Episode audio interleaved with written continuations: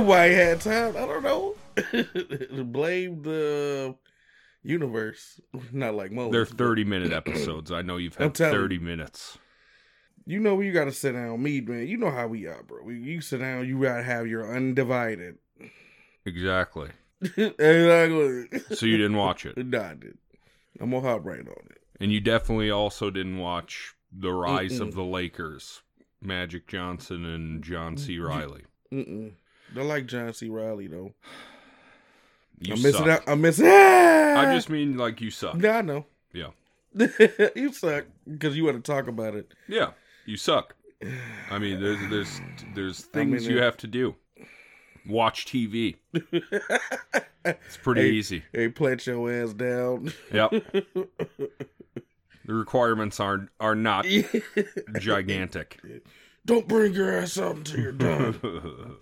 Hello, everybody. Welcome to Bubble Butt Podcast X. Six, six. Today, my name's Ben Adam, what about and that has been Herschel. A Bob and H Bob. Last week, great response. Thanks for coming back, everybody. It's, it feels Mm. good. The DGen we'll be talking about today is a rare one as far as serial killers go. Mm. Since this isn't the movies, most killers don't leave calling cards.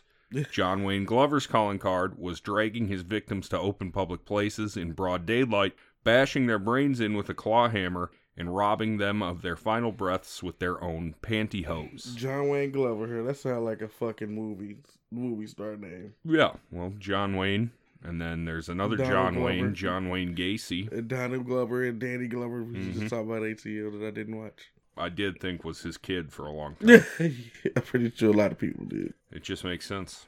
Why wouldn't it? John Glover would also come to be known as the Granny Killer and the Monster of Mosman, and was the only serial killer in Aussie history who specifically targeted and bashed older women. Mm. That's right, we're down under this week, boys. we're, we're down to the scum. We're down to the continent of Australia, which was once peopled by criminals. Mm. The Aussies, man. Aussie rules footy. Ben Simmons and Kyrie Irving. Kyrie Irving's Australian. Yeah. Kyrie Irving? Yeah. hey. yeah. That doesn't make no sense. That dude's black. I've seen him on TV. I see, I've seen him on TV. You're not from Australia, motherfucker. That dude's black. Man. And his name, nickname is Taco. No, that's the different one. No, Nah, that's Kyrie. Yeah, you got Yeah. it. You a beast. Because that's his shoes, is the tacos. Actually, we love the Aussie, right? Yeah.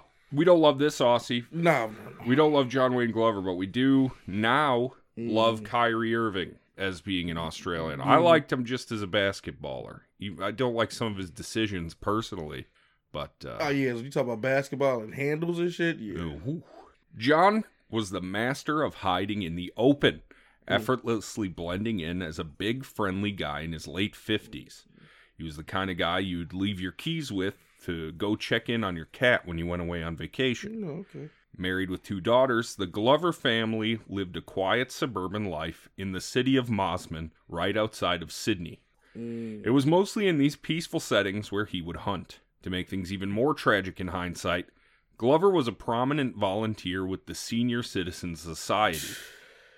Getting in that good, man. Ugh, Isn't that how it happens? though? yeah, His 9 to 5 was as a sales rep with the 4 in 20 Pie Company. They make packaged microwavable meat pies, which look pretty good in pictures, mm. and he was a walking advertisement for the delicious product, even trying to drum up sales off the clock. meat pies. Yep, microwavable meat pies. What is that? Like a quesadilla. Uh huh. That's almost like that a little bit. No, not really. it's like a bur it like it's like burger and vegetables and stuff inside of a pie and you hold it in your hand and you eat yeah. it's like an uncrustable but filled with meat and shit. Mhm. Okay, something very hearty. That's what it says. Good. Yeah. Cuz these Australians they love meat pies. Mm. Kangaroo meat pies. I think so. Yeah. They eat a lot of kangaroo. Mm. You're supposed to because they are uh an, they're like Pest? rats, yeah. John Glover wasn't insane when he committed his crimes. At his trial, he'd try to go that route, of course, but the jury would ultimately agree with the prominent Sydney psychiatrist called out by the prosecution, who said Glover was completely sane. For instance, as he was in the heat of his killing, his mind was already thinking about what to do with the loot once he was done killing. Hmm. And that's not what insane people do. The pantyhose around the neck wasn't sexually motivated, it was simply to ensure death, but Glover realized the police would think it was sexually motivated hmm. and they'd look for someone else. That kind of reasoning is also not what insane people do. No, he tried to throw him out the set. He tried to say, biting's not biting. Yeah. Biting's not sexual, it's biting. Of course, the actual motive for his crimes was the combined hatred of his mother and mother in law, mixed in with gambling addiction and general greed. John was heavily addicted to video poker and slot machines down at the local VFW. Now, they're not called VFWs in Australia, they're called RSLs, which returning servicemen legionnaires something like it's a VFW. It's a Okay. place where They vets go to drink and hang out and Mm-hmm. talk about being vets and they're very important those they're very important for communities They don't got nobody else to talk to. Hell no. They do. They dare. There they do. Nobody else has that kind of experience that they've had to go through Mm-hmm. he would spend hours and hours at the vfw just drinking and shoving money through the machines Mm-hmm. when he ran out of money the path of least resistance was to steal more as police would eventually find out, Glover was a convicted thief and woman beater not only in Australia, but on another island nation far, far away as well. Glover was originally a citizen of England until 1956, when at 24 he made the move to Australia. Pardon. He had a criminal record dating back to 1947 for stealing clothing and mugging women on the streets. Almost immediately upon arrival in Australia, he was convicted of two counts of larceny in Victoria and one count in New South Wales in 1956. Those guys love robberies over there, don't they? Uh, yeah, and like running. They like it's like there's no car chases. They just rob stuff and then run away, and then they chase each other and then beat each other up a little bit. Mm-hmm. It's actually a pretty good way to go. Just to get your ass beat. Ah, it's better than sh- shooting. Well, they, they really don't shoot over there. That's like what I'm either, saying. And that's like a final thing. right? Cause they could get like a life for shooting some shit. You could live to get your ass whooped another day. Yeah. If we could adopt a little more chase and beat and a little less shooty shoot, this would be a better country. Yeah. Folks wouldn't be so scared to get shot. Well, that's not where I was going with that. A few years later, Glover was convicted of two counts of assault against females, two counts indecent assault, and one count causing bodily harm, Mm. along with another four counts of larceny. He somehow got off that laundry list of charges with three years supervised probation. Just like in his later murders, these assaults were brutal. Mm. On each occasion, the mugging victims were violently and repeatedly bashed around the head and body and forced to the ground as Glover frantically ripped their undergarments off and stole their purse. Luckily, both of these early assaults were stopped before John could go all the way. Mm. Uh, the first was only ID'd as a 25 year old woman who was walking home from a meeting with an international firm at 10:30 p.m. She awoke on a lawn covered in her own blood. The last thing she remembered was a creep in dark clothing following her. Then his footsteps increased and everything went black. So you hit her upside the head with some Yeah. shit. Her screams woke up the neighborhood, several of which reported seeing the 29 year old Glover cutting through their yards to the police. When he was finally apprehended, John said he was having a fight with his girlfriend and he was emotionally distraught. Mm. After spending the night in jail, Glover was charged and released on bail. Hmm.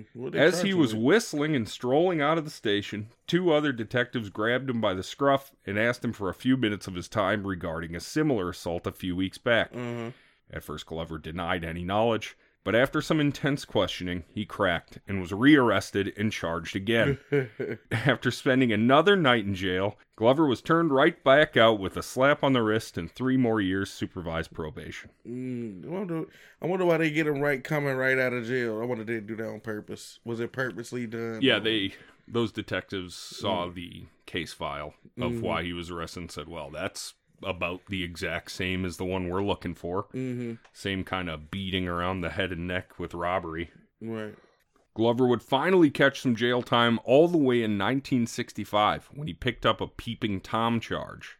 He was sentenced to three months in prison, but was released after just six weeks for model behavior. I wonder how did he get caught peeping? Jeez, uh, I guess the lady looks out her window and sees you in the tree.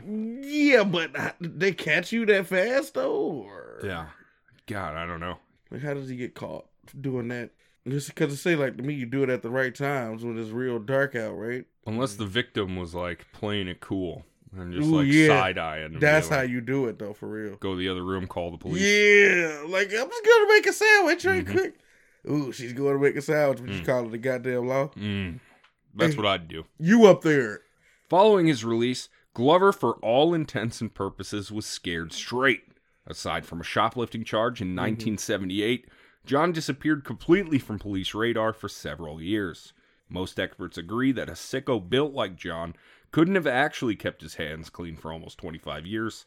In fact, some police still wonder if he'd been responsible for five unsolved murders between 1965 and 1989 but there was never enough solid evidence to do anything about it.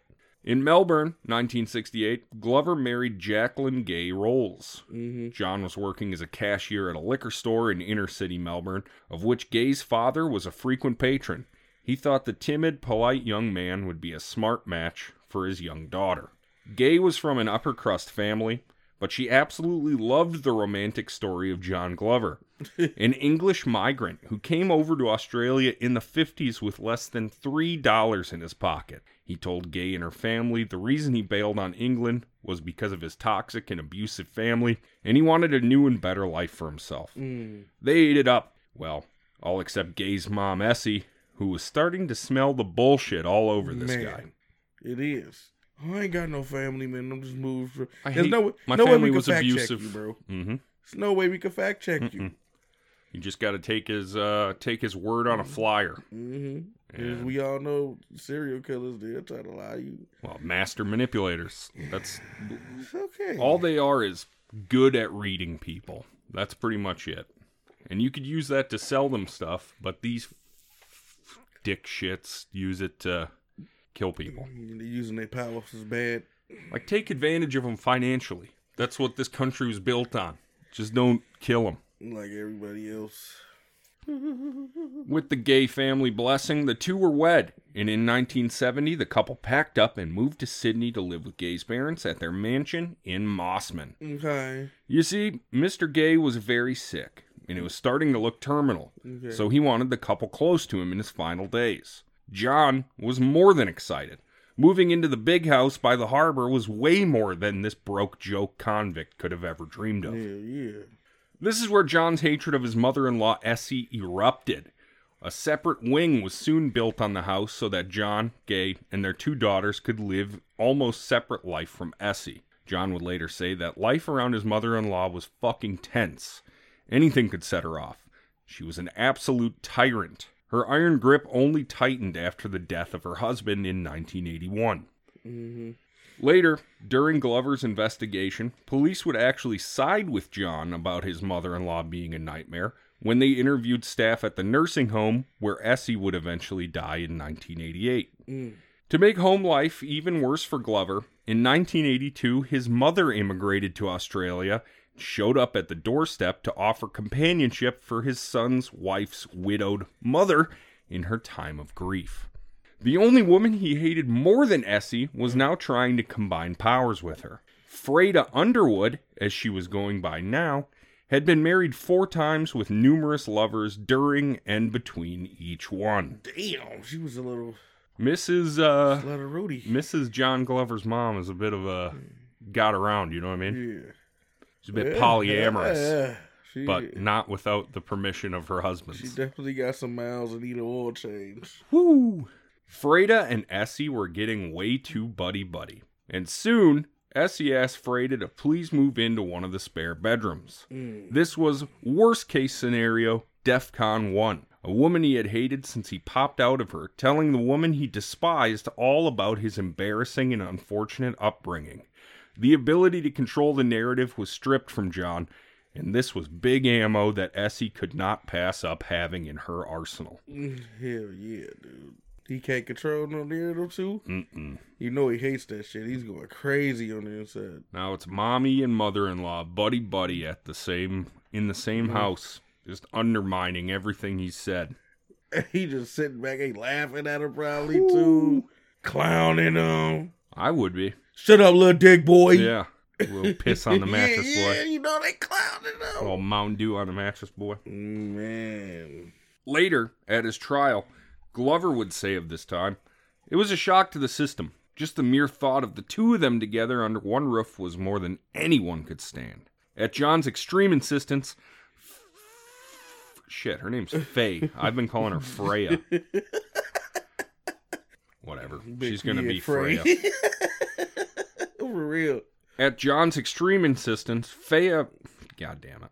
We do it. At John's extreme insistence, Freya got a place a hundred miles away from Sydney in a mm. town called Gosford, which is where she would live until she succumbed to breast cancer in 1989. Glover was diagnosed with the same cancer, although it's very rare in men. It's almost like a final parting shot from his mom. Like, fuck you, John, you little dick boy. Have the same cancer I got. Yeah. After his mastectomy, Glover developed a prostate condition and became impotent. What's a mastectomy? That's where they uh, take your breast Oh, okay. for breast cancer. Man, okay. Well, uh, women's are called mastectomies too. Oh man. Yeah. Despite all this strange family drama, and uh, now her husband's penis didn't work, Gay knew nothing of John's dark past and never did anything to indicate she was anything less than a great wife and a loving mother. So So let's just say Gay's a good dude, So let's just even though her husband was a serial killer. so somebody dick don't work right, yeah. and they in a relationship. What do- what do they do? Says please. Do you think they just put the strap on on and Maybe. would you? Would I put a strap on? Well, obviously, if No. your dick didn't work to No, please your not. wife, you wouldn't do that. She just go go dick. Not a woman. No, no, no, no, no. no. Well, well, yeah, you're not a woman. But what I'm trying to say, if your dick don't Those work, is for girls. yeah, it, they are. Those is for But I'm pretty sure dudes is out here doing it. It's almost putting wor- no strap on. It's almost not worth thinking about. So you would just please a woman with just with the tongue, You just figure it out. finger, tongue. Just finger it out. The beginning of Glover's murderous spree came on January 11th, 1989, when he saw 84 year old Margaret Todhunter walking down a quiet road in Mosman. hmm He parked his car, strode up to her, and punched her in the face with a right hook while stealing her purse with his left. He made off with $209, Ooh. sprinted off down the lane. As Margaret screamed after him, You rotten bugger! Glover went straight to the VFW and got blind drunk, put the rest into the slot machine. The cops put this incident down as a mugging and just suspected a criminal saw a vulnerable old biddy who probably had some easy money on her. hmm At the time, the suburbs of Sydney were pretty safe, but there were certainly sketchy drug riddled pockets where muggings were a daily occurrence, and people weren't too keen to go around on witnessing on each other. Mrs. Toddert was extremely lucky to be his first. She walked away bloody, but at least she walked away. With a fucking life. Hmm. Over two hundred and nine dollars. Which one you want? Glover's next encounter wouldn't end so well for the victim. On March 1st, 1989, John was down at the VFW knocking them back after work. Around mid afternoon, he got in his car and headed down Military Road, where he spotted Gwendoline Mitchelhill walking home from the shops at a slow pace on account of her cane. Glover got out of his car, tucking a hammer into the back of his waistband. He slowly followed the woman to the relative seclusion of the foyer of her retirement village. As she inserted the key into the door, the hammer came crashing down on the back of her skull. Damn. He kept striking her about the head, neck, and body, breaking several ribs in the tiny, less than 100 pound frame. He took off running, taking her wallet containing a $100 with him. Incredibly, Gwendoline was still alive when she was discovered by two schoolboys, but would unfortunately become the first murder victim of the granny killer just moments after police and ambulance arrived on the scene. Mm. You said less, barely a hundred pounds, boy. God, Just a little bag of sticks, basically. That's all she was. like you didn't even have to hit her with the hammer. You could have you could have puffed at her. You could have blown at her, and she would have fell over. That's just unnecessary. Once again, the cops were stumped and chalked it up to a mugging gone wrong. A few detectives were crafting theories of how the two attacks could be related, but at the moment, that's all they were. Mm. Two months and a week later, On the afternoon of May 9th, Glover was headed to the VFW, traveling once again down Military Road, when he saw Lady Winifred Ashton walking his direction with the aid of a walking stick. Lady Ashton had been playing bingo at the vets and was headed home. Glover pulled on a pair of gloves and followed her into her foyer, where he hammered her and threw her in the alcove that stores the dumpsters.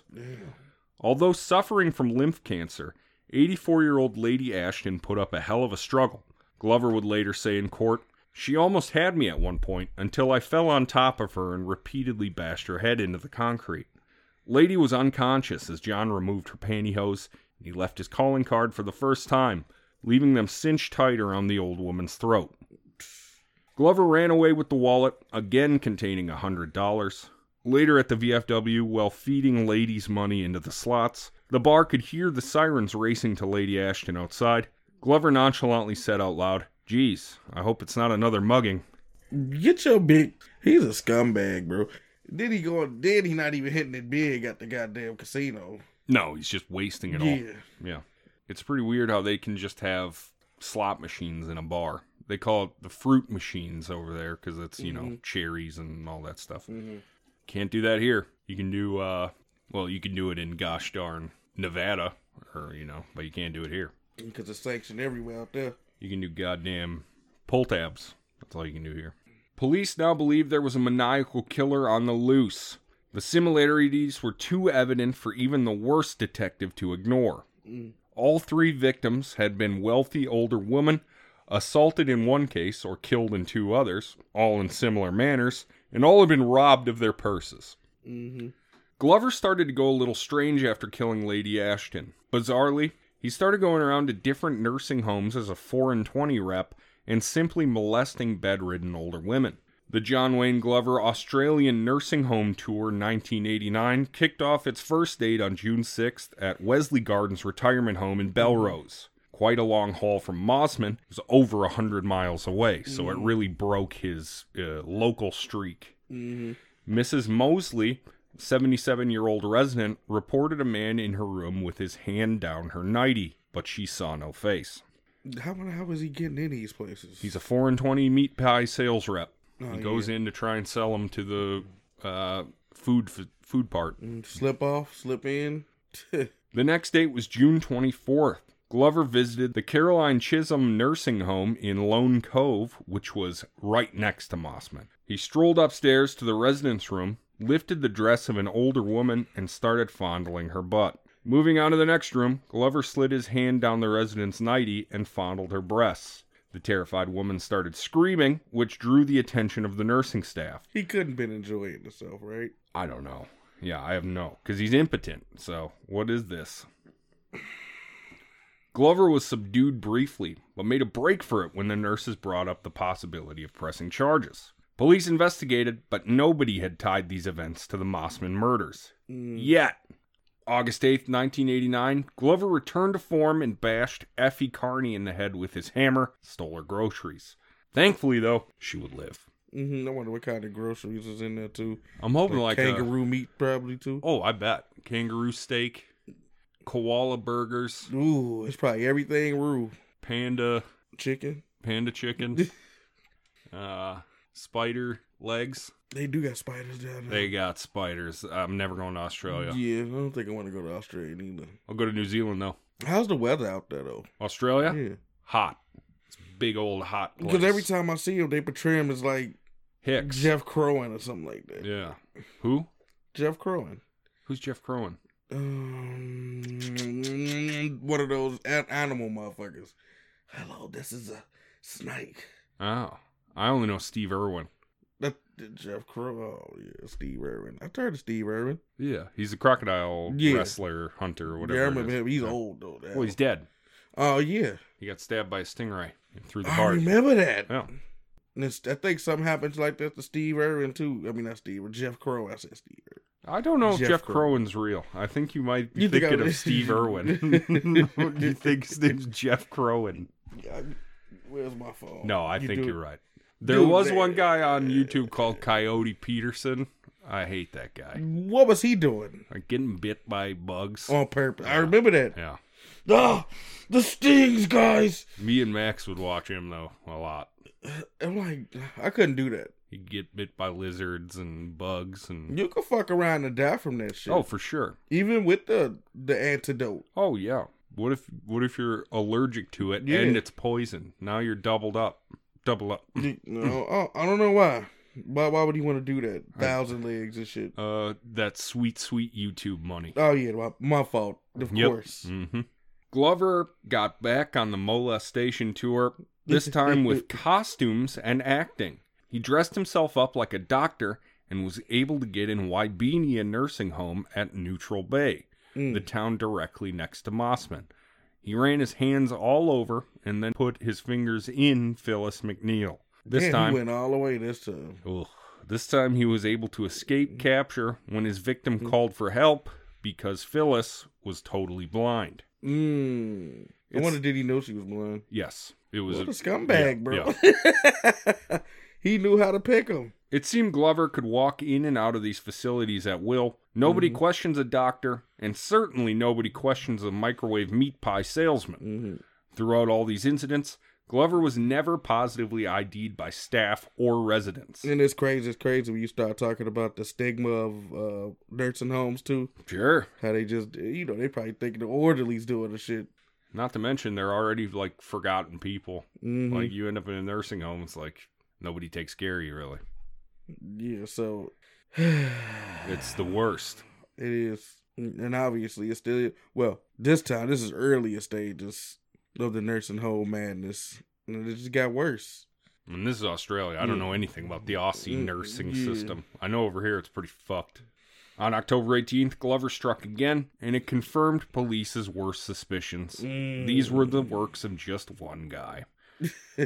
Right in the middle of the afternoon, Glover was strolling about town when he struck up conversation with 86 year old Mrs. Doris Cox as she made her slow way home. He mm. walked her all the way to the secluded stairwell of her nursing home, and then attacked her, using his full body weight to shoulder check her head repeatedly into the brick wall. She collapsed at his feet, bleeding, but Glover found no cash on her and left her for dead. You know she was probably talking up a storm too.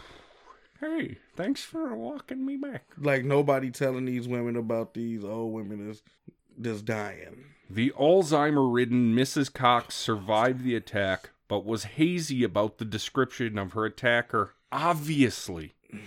Unfortunately, she went with police to the make a face, but ended up creating a much younger looking attacker than he actually was. Mm. To the head of the newly formed task force, Mike Hagan, this made absolute sense. He suspected the monster was a local because of the close proximity, Mhm. and he agreed with the psychological profiles that the killer was likely a teen with a granny fetish. Mm-mm. Inspector Hagen directed his task force to search the town for any young man known to be acting strangely lately or had any possible relation or connection to the victims. That's all of them. Sadly, this entire investigative tract was wrong, except for the fact that he was a local. After Glover's next attack, the task force would begin to question even that. Mm. On November 2nd, 85 year old Margaret Pahud was killed undoubtedly by the granny killer. She was bashed in the back of the head with a blunt object as she walked home. Later on in the trial, the coroner would offer some small relief to the family. The attack was over in seconds, and from the force of the blows taken by her massively fractured skull, she likely didn't feel a thing. Glover picked up her handbag, calmly tucked it and the hammer into his shirt, and strode right away. This dude, maybe he just don't want to hit with his head and nothing because it'll leave some kind of With his hand? yeah. Well, it's not as you- you're not guaranteed to kill. with your hand. Yeah, Yeah. definitely. When she that first blow with the hammer is definitely gonna put you down. Boo! She didn't feel a thing. He turned her right off. There were no witnesses, but Mrs. Pahud's body was discovered just minutes later by a passing schoolgirl who initially mistook it for a bundle of clothes. Mm, Damn. As Glover listened for the sirens racing to his latest victim, he counted his earnings 300 smackaroos. That's a that's a come up. His next stop was, you guessed it, the VFW, where he drank and spun mm-hmm. away the cash. By this time, the police were almost frantic. They quickly dropped the only thing they quote unquote knew for certain that it was a local and opened it up to all teenagers in Australia. Come on, man. First of all, teenagers go act strange anyway. And they're not serial killing grannies usually. Yeah, they want like the hot ones. Or uh, they don't really serial kill. It's m- men that do it, like old older men. Like me and you, right? Yeah, we're about the age for it. Yeah. 35 of Australia's best man hunting detectives were gathered, along with 100 other police staff, to form the largest task force in the nation's history. Chief Hagen told them they'd be working around the clock, running down every lead. Speaking of Hagen, he'd spent most of the day at the Pahud crime scene, and as the hours passed, he had to accept that the killer had once again vanished into thin air. Mhm. He got you. Exhausted from lack of sleep, Hagen called into the station on his way home to answer an urgent message he'd received on his pager. He almost cried when Task Force HQ picked up the phone and said another body had been found, pantyhose strangled. That made two in one day. They make him look real bad, bro. Makes Hagen look Yeah. incompetent. The second victim in this 24 hour period, and fourth victim overall, was 81 year old Olive Cleveland, a resident of the Wesley Garden retirement community. Mm-hmm. Glover was visiting the facility to sell 4 and 20s, and unable to close a deal, he was walking out through the courtyard when he spotted Olive on a bench reading and struck up a conversation. When she finally packed her book away and headed towards her room, Glover grabbed her from behind and repeatedly slammed her head into the ground. Damn. Afterwards, he removed her pantyhose and knotted them tightly, grabbed the $60 from her purse, and fled the scene. Unbelievably, nobody on the task force compared this murder to the nursing home molestation tour, or they'd noticed the same portly middle aged 4 and 20 sales rep was present on Right. all occasions. They don't care about these old women, bro. That's it. And a few of them on this tour happened over a hundred miles away, but really run down any lead where police were called to Any- the elderly, to Mhm. elderly women specifically. Especially if you call him the granny killer. There you go. They already have that name established. Yeah, and they're not even fucking doing the, the right shit to do. And like you said, just run down the leads. Run down the fucking leads. Yeah. That's what Hagen said they were going to do. Yep. 24 hours a day, And you see why the second body seven days a week, Christmas included. While y'all going it that way, he doing another one. Yeah. Look for teenagers, motherfuckers. yeah. Keep looking for teens. You guys got it. You guys got your finger on the fucking pulse, Yeah. boys. The task force had nothing and were grasping at straws. They even sent the case they had so far to the FBI, hoping their analysts could make something out of it. and They couldn't. It wasn't until a week after Olive's murder that police got their first break and a pattern started emerging. Mm-hmm. In several of the attacks, the victim recalled seeing a well dressed, gray haired, portly, middle aged man. Mm. The very first victim, Mrs. Todhunter, remembers someone of that description passing her in the streets before she was beaten and robbed of her bag. Mrs. Effie Carnie, who was beaten and robbed in August, also remembered her assailant as a gray haired middle aged man. Mm. Finally, at least for us in hindsight, the task force realized they'd been looking for the wrong type of guy. Their killer, instead of being a teen with a thing for grannies, was more than likely an average ass, average basic man that could slip unnoticed anywhere because he would never stand out to anyone. Mm-hmm. With this new shift in investigative paradigm, police still had to find the right average man. Mm-hmm. And no witnesses too. They're on the That- track. that- Yeah, the this- only yeah. witnesses have Alzheimer's or are fucking old. Ooh, Alzheimer's, bro. You can't go off that account No, at all, because they fucking Yeah. light matches and throw them at their own house. They're, it's not their fault. It's a degenerative yeah. disease, and it's about the saddest fucking thing It that is. could happen to a person. Ooh, that's bad, bro. November 23rd, another body appeared. 92 year old Muriel Falconer was struggling down the street with her arms full of groceries. Unluckily for her, Glover spotted her out the window of the liquor store where he was buying a bottle of whiskey. He strode quickly to his car and collected his hammer and gloves. Yeah. As the partially deaf and blind Mrs. Falconer entered her front door, she didn't notice John slip in right behind her.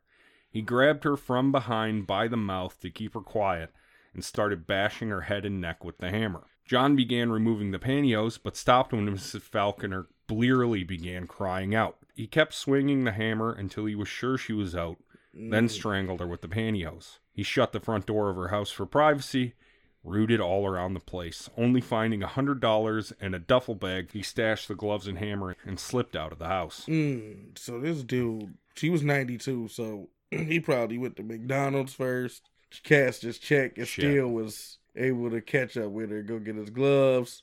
Put his feet up, Yeah. watch her TV while she didn't even notice he was there. And why in the hell is this 92 year old woman walking down the street? Hey, it's pretty cool that she like Yeah, you can still Could want to do live your by own herself, shit. yeah. But sometimes with you Granny, need help. especially with Granny Killer on the loose, You need help. 92, she lived a good life. Yeah, but that's no way to end it. That's not, yeah. Fuck me. That's very valid for a 92 year old woman. That's terrible. That's not a good way to go. What are here's your reward for a life well lived. Good Mhm. job. Get smashed in the fucking head mm. by a psycho that's looking to drink and gamble. 92, though, it's crazy. Mrs. Falconer wasn't discovered until the following afternoon when the neighbors realized they hadn't seen her in a while and went to check. Although the crime scene was chaotic, it was the first time Glover had committed one of his crimes in a closed off, private space, making evidence collection so much easier than in the middle of busy public roads that he mm. usually killed on. Which is Crazy good. in yeah, itself. Yeah, yeah. He, he able to kill in broad daylight like that. And do like elaborate pantyhose strangle, steal money, and get Mhm. away all at the same time. Damn, they were, they really don't give a fuck about these Mm. old folks, man. Police found a perfect footprint in blood on the carpet, Mm. their first solid clue since the investigation began. On January 11th, 1990, John slipped up in a very bad way. Mm, On that day, Glover called at the Greenwich Hospital for an appointment with the administrator, Mr. Reg Cadman. Mm, Afterwards, Glover, dressed in his blue and white salesman jacket and carrying a clipboard, walked into a hospital ward where four very old and very sick women were laying in their beds. He approached Mrs. Daisy Roberts, who was suffering from advanced cancer, asking if she was losing any body heat, then pulled up her nightie and began to prod her in an indecent manner. Mrs. Roberts became alarmed and rang the buzzer beside her bed. A sister at the hospital, Pauline Davis, answered the call and found Glover in the ward. Who the hell are you? She called out. And Glover ran from the ward. She Mhm. chased him and took down the registration number on his car as he hurriedly drove away. got him. Sister Davis called the police, and later that day, two young uniformed police women from the local Chatswood police station arrived to investigate. No, they finna get this shit done. The hospital staff was able to identify and name Glover as he was well known and popular from previous visits on his pastry rounds. Mm, When the police returned a week later with a photo of John Glover, Sister Davis positively ID'd him, and Mrs. Roberts said that it looked most like him. At and last, I guess they was like, this might be the guy. I would think so. Yeah. A breakthrough. But for some unaccountable reason, another three weeks were to pass before anyone reported the incident to the Granny Killer Task Force. This was all being handled by local police. Detectives from Chatswood Police Station confirmed Glover's name with his employers, rang him at home, asked him to drop by for a chat about the assault at 5 p.m. the following day. When Glover never turned up by 6 p.m., police called his house where his wife told him that he had attempted suicide and was in Royal Shore North Hospital. Will you will you attempt suicide? Don't they call the police anyway or no? I think so, but as we Yeah, can I- see, they're not communicating with each Yeah. other very well. and this right now. was back in the day too. So 1990, 32 yeah, uh, years ago. But you're absolutely right. There wasn't like widespread internet. hmm You had to call somebody. yeah. Cops went to the hospital, but Glover was too sick to be interviewed. Oh, no, Staff handed police a suicide note that included the words, No more grannies, grannies. And still, it didn't register to the constables that the middle aged, portly man with the gray hair, who was recovering from attempted suicide after assaulting an old patient in a nursing home, may be able to help them with their granny killer. They probably don't even think it's this dude. they don't. They have no fucking idea. The police returned to interview Glover on January 18th and, with his rel- reluctant approval, picked up a Polaroid photo of him to show to Sister Davis and Mrs. Roberts. Mm. After the positive ID, one of the officers told Davis and Roberts, We know who it is. We know all about him. Finally, Head of detectives in the task force, Detective Sergeant Dennis O'Toole said, We still had no evidence. If he had said to us, I don't want to talk, we couldn't have proved any of the murders. Still, the photo matched the many descriptions of the mysterious gray haired middle aged man, and in his job as a sales rep, Glover could have been at any of these murder scenes. hell yeah. Detectives interviewed Glover. He denied anything to do with the alleged assault on the elderly women at the nursing home, Police gave him the impression that they were satisfied and left him feeling confident that he got still had his luck. But John Wayne Glover was under around the clock surveillance with six detectives assigned to follow him Oh and yeah, find out every conceivable thing about him. they gonna get it. They want to know if he's got peanuts in his shit. That's how Yeah, much they want to know. ass. They go there. They go stay up his ass because you're strange now. You on our radar. hmm And the city's probably sick of paying overtime. That's for sure. Oh yeah, so y'all gotta hurry up and get this motherfucker. Wrap this. Mhm. Yeah, he said wrap that shit up, B. Even at this stage, the police didn't have a scrap of evidence that would stand up in court, but in their minds, there was no question that Glover was their man. They get him. Hagen had to make an agonizing choice go in now and let the granny killer know that they were on to him, take the odds of not finding any solid evidence that would help them in court, or sit tight and wait for him to stalk another old woman and catch him in the act. What would you do? Hagen opted for the latter. Sadly, it was a decision that would cost another life. That's why I don't think I could do it. Mm, make that decision. I would have to say we got to crash on him. We can't wait for him to do it again. We got to crash on him. But did they have surveillance on this motherfucker? Yeah, 24 So he hours. slipped surveillance. They no, they were hoping to catch him in the act. oh, okay. So he, they were watching him, hoping that he would like lure a woman. But you got a split second because he starts bashing with that hammer right away. yeah, he does. The police didn't let him get out of their sight, but Glover didn't put a foot wrong. He occasionally stopped to look at old women, but his behavior was exemplary. On March 19th, Glover called at the home of a lady friend, Joan Sinclair, at mm-hmm. 10 a.m. He spruced himself up in the rearview mirror before knocking and being let in at the front door. Observing police had no reason to believe that it was anything other than a social visit. Besides, the killer had only ever struck in the afternoon, and only elderly women. Still, they watched every corner of the house. At 1 p.m., there was no sign of Glover or any sign of life at all. The police surveillance became concerned. At 5 p.m., all was still quiet. Mm, And at 6 strange. p.m., deciding that all was not well, they got the okay from Hagen to kick the door in. Detective Sergeant O'Toole and Detectives Paul Mager and Paul Jacob noticed the pools of blood almost as soon as they crept in the door. With guns drawn, they tiptoed from room to room, covering each other, but careful not to be caught in a crossfire should the madman leap out at them with an axe or a shotgun. Right. They saw a hammer lying in a pool of drying blood on the mat. As they peered further around the doorway, they saw a pair of women's panties and a man's shirt covered in blood. Hmm. Then a woman's body came into view. Joan Sinclair's battered head was wrapped in a bundle of blood soaked towels. She was naked from the waist down, and pantyhose were tied around her neck. Her genitals were damaged, but Glover would later deny sexually interfering with her. I so know. when, when did he decide to do that? Maybe he was just so fucking mad. I don't know.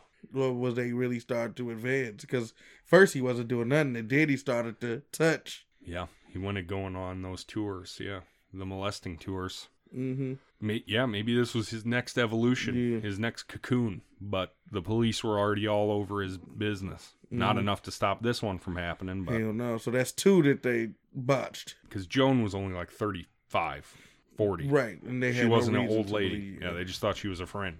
It was unmistakably the work of the granny killer. But where was he? Was he waiting in ambush? Detective Mager almost breathed a sigh of relief as he found feet sticking out of the end of the bath. An unconscious, naked, gray haired, chubby man was lying in the tub. One wrist was slashed, and the air was heavy with the smell of alcohol and puke. The relieved detectives prayed that he was still alive, and their prayers were answered. Yeah, yeah. Get some fucking um closure out of this shit. The man in the bath was John Wayne Glover, the granny killer. After he recovered in hospital, Glover told police of the final chapter in the granny killer murders. Glover had known Joan Sinclair for some time and they were extremely fond of each other in a platonic relationship. Mm-hmm. However, after he entered the house on March 19th, Glover got his hammer out of his briefcase and bashed Mrs. Sinclair about the head with it. Glover then removed her pantyhose and strangled her with them and with others he found in her bedroom. Multiple sets. He was going crazy. This sequence of events completely baffled police. Murdering Mrs. Sinclair was in many ways out of character with the other murders and bashings. Glover rolled Mrs. Sinclair's body over on the mat, wrapped four towels around her massive head wound to stem the flow of blood, and then mm. dragged her body across the room, mm. leaving a trail behind him. When he had done that, he ran a bath, washed down a handful of Valium with a bottle of VAT 69, slashed his left wrist, and lay in the tub to die. Vet sixty nine. VAT. V A T. Yeah, that's the uh Band Brothers. That's the fucking. That's Nix. That's what you drink. You still hiding your VAT 69 in my footlocker? Yep. I'm a goddamn officer, dick. Yeah, well, can I get that though? yeah, go ahead. Wow, that's great. I didn't put that together. Man, Nix went nuts. He like broke open that shop trying to yeah, find it. bro. That was some good shit. That's a great show. Band of Brothers. Was that whiskey, right? I think so, yeah. Yeah. Glover didn't die, and police were very glad of that. They felt that if suicide had been successful, there would always been speculation as to whether Glover was the right man. Glover further brushed away their concerns by confessing to everything.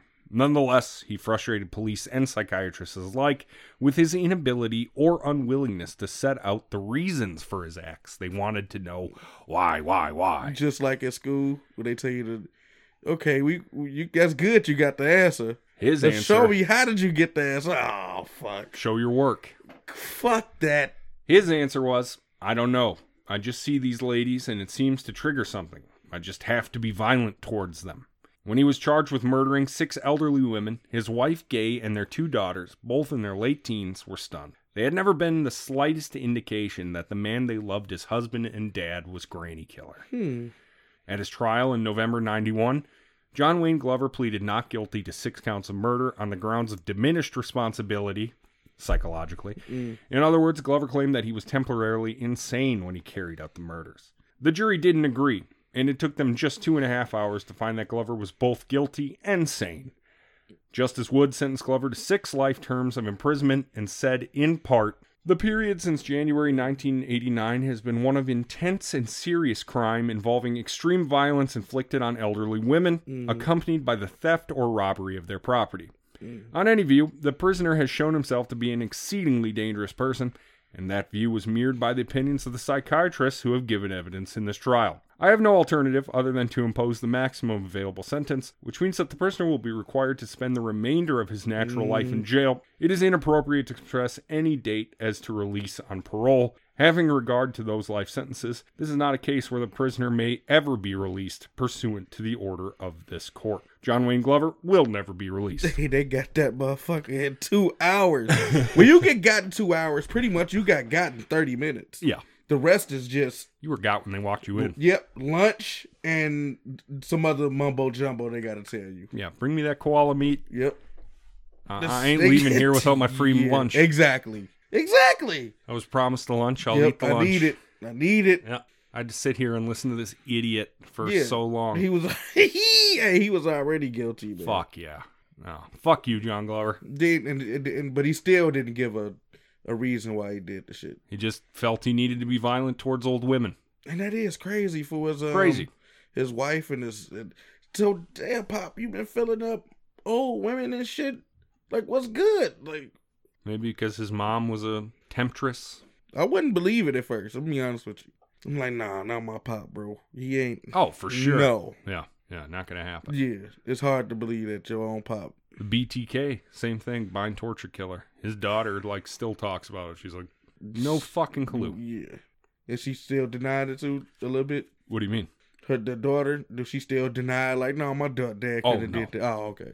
Like, I mean, the evidence is the evidence. She's talked about him writing, uh, writing him letters, and like she only wrote him back once, and she was one of it was it was brutal. It was like, you know, me and Ma were watching a movie and eating popcorn, and I thought, how great is it that you'll never get to be able to smell or enjoy fresh popcorn again, locked behind bars for everything you fucking did, you scumbag. Mm-hmm. You know, like that's good stuff. That's cutting. That's gotta hurt. There goes all your morale. Nobody gives a shit about you anymore. yeah, you lost the only person that probably would believe you and love you. Yep, your daughter. Because your wife, You should say, think you're a scumbag. she's not anyway. part of you. Yeah. Like she's not a piece of you true. genetically. For all intents and purposes, she's like a stranger. But the daughter, that's a piece of you. Brutal. Either way, that's John Wayne Glover Herschel. That's that's anyway. That's John Wayne Glover. That's Australia. Did you enjoy your time down under? Yeah, Yeah. the land from down under, man. Uh, the I thunder from they- down under. Those are those uh, guys in Vegas that uh, dance around. Mm, you. I was. I got kicked off the squad, though. YMCA. I got kicked off. Yeah, because you was too good. That's the problem. Magic Adam. I don't like it. Motherfucker too, because he can shake gyrate his body better than yours. He got to get mm-hmm, kicked mm-hmm. out. You should see these booty booty cheeks clap. I don't know what they're supposed to do. I'm not sure. oh my no. All right, well that's been Adam. That's been H bomb. H bomb. Herschel, we'll see you next week. Oh, I'll be here next week. We'll see you next week. and uh, the more you know. So uh, we'll see you. Last, uh, that's been Bumble Bu- Podcast X. X, X, X, X. Uh, bet you can't. See you later. Bye.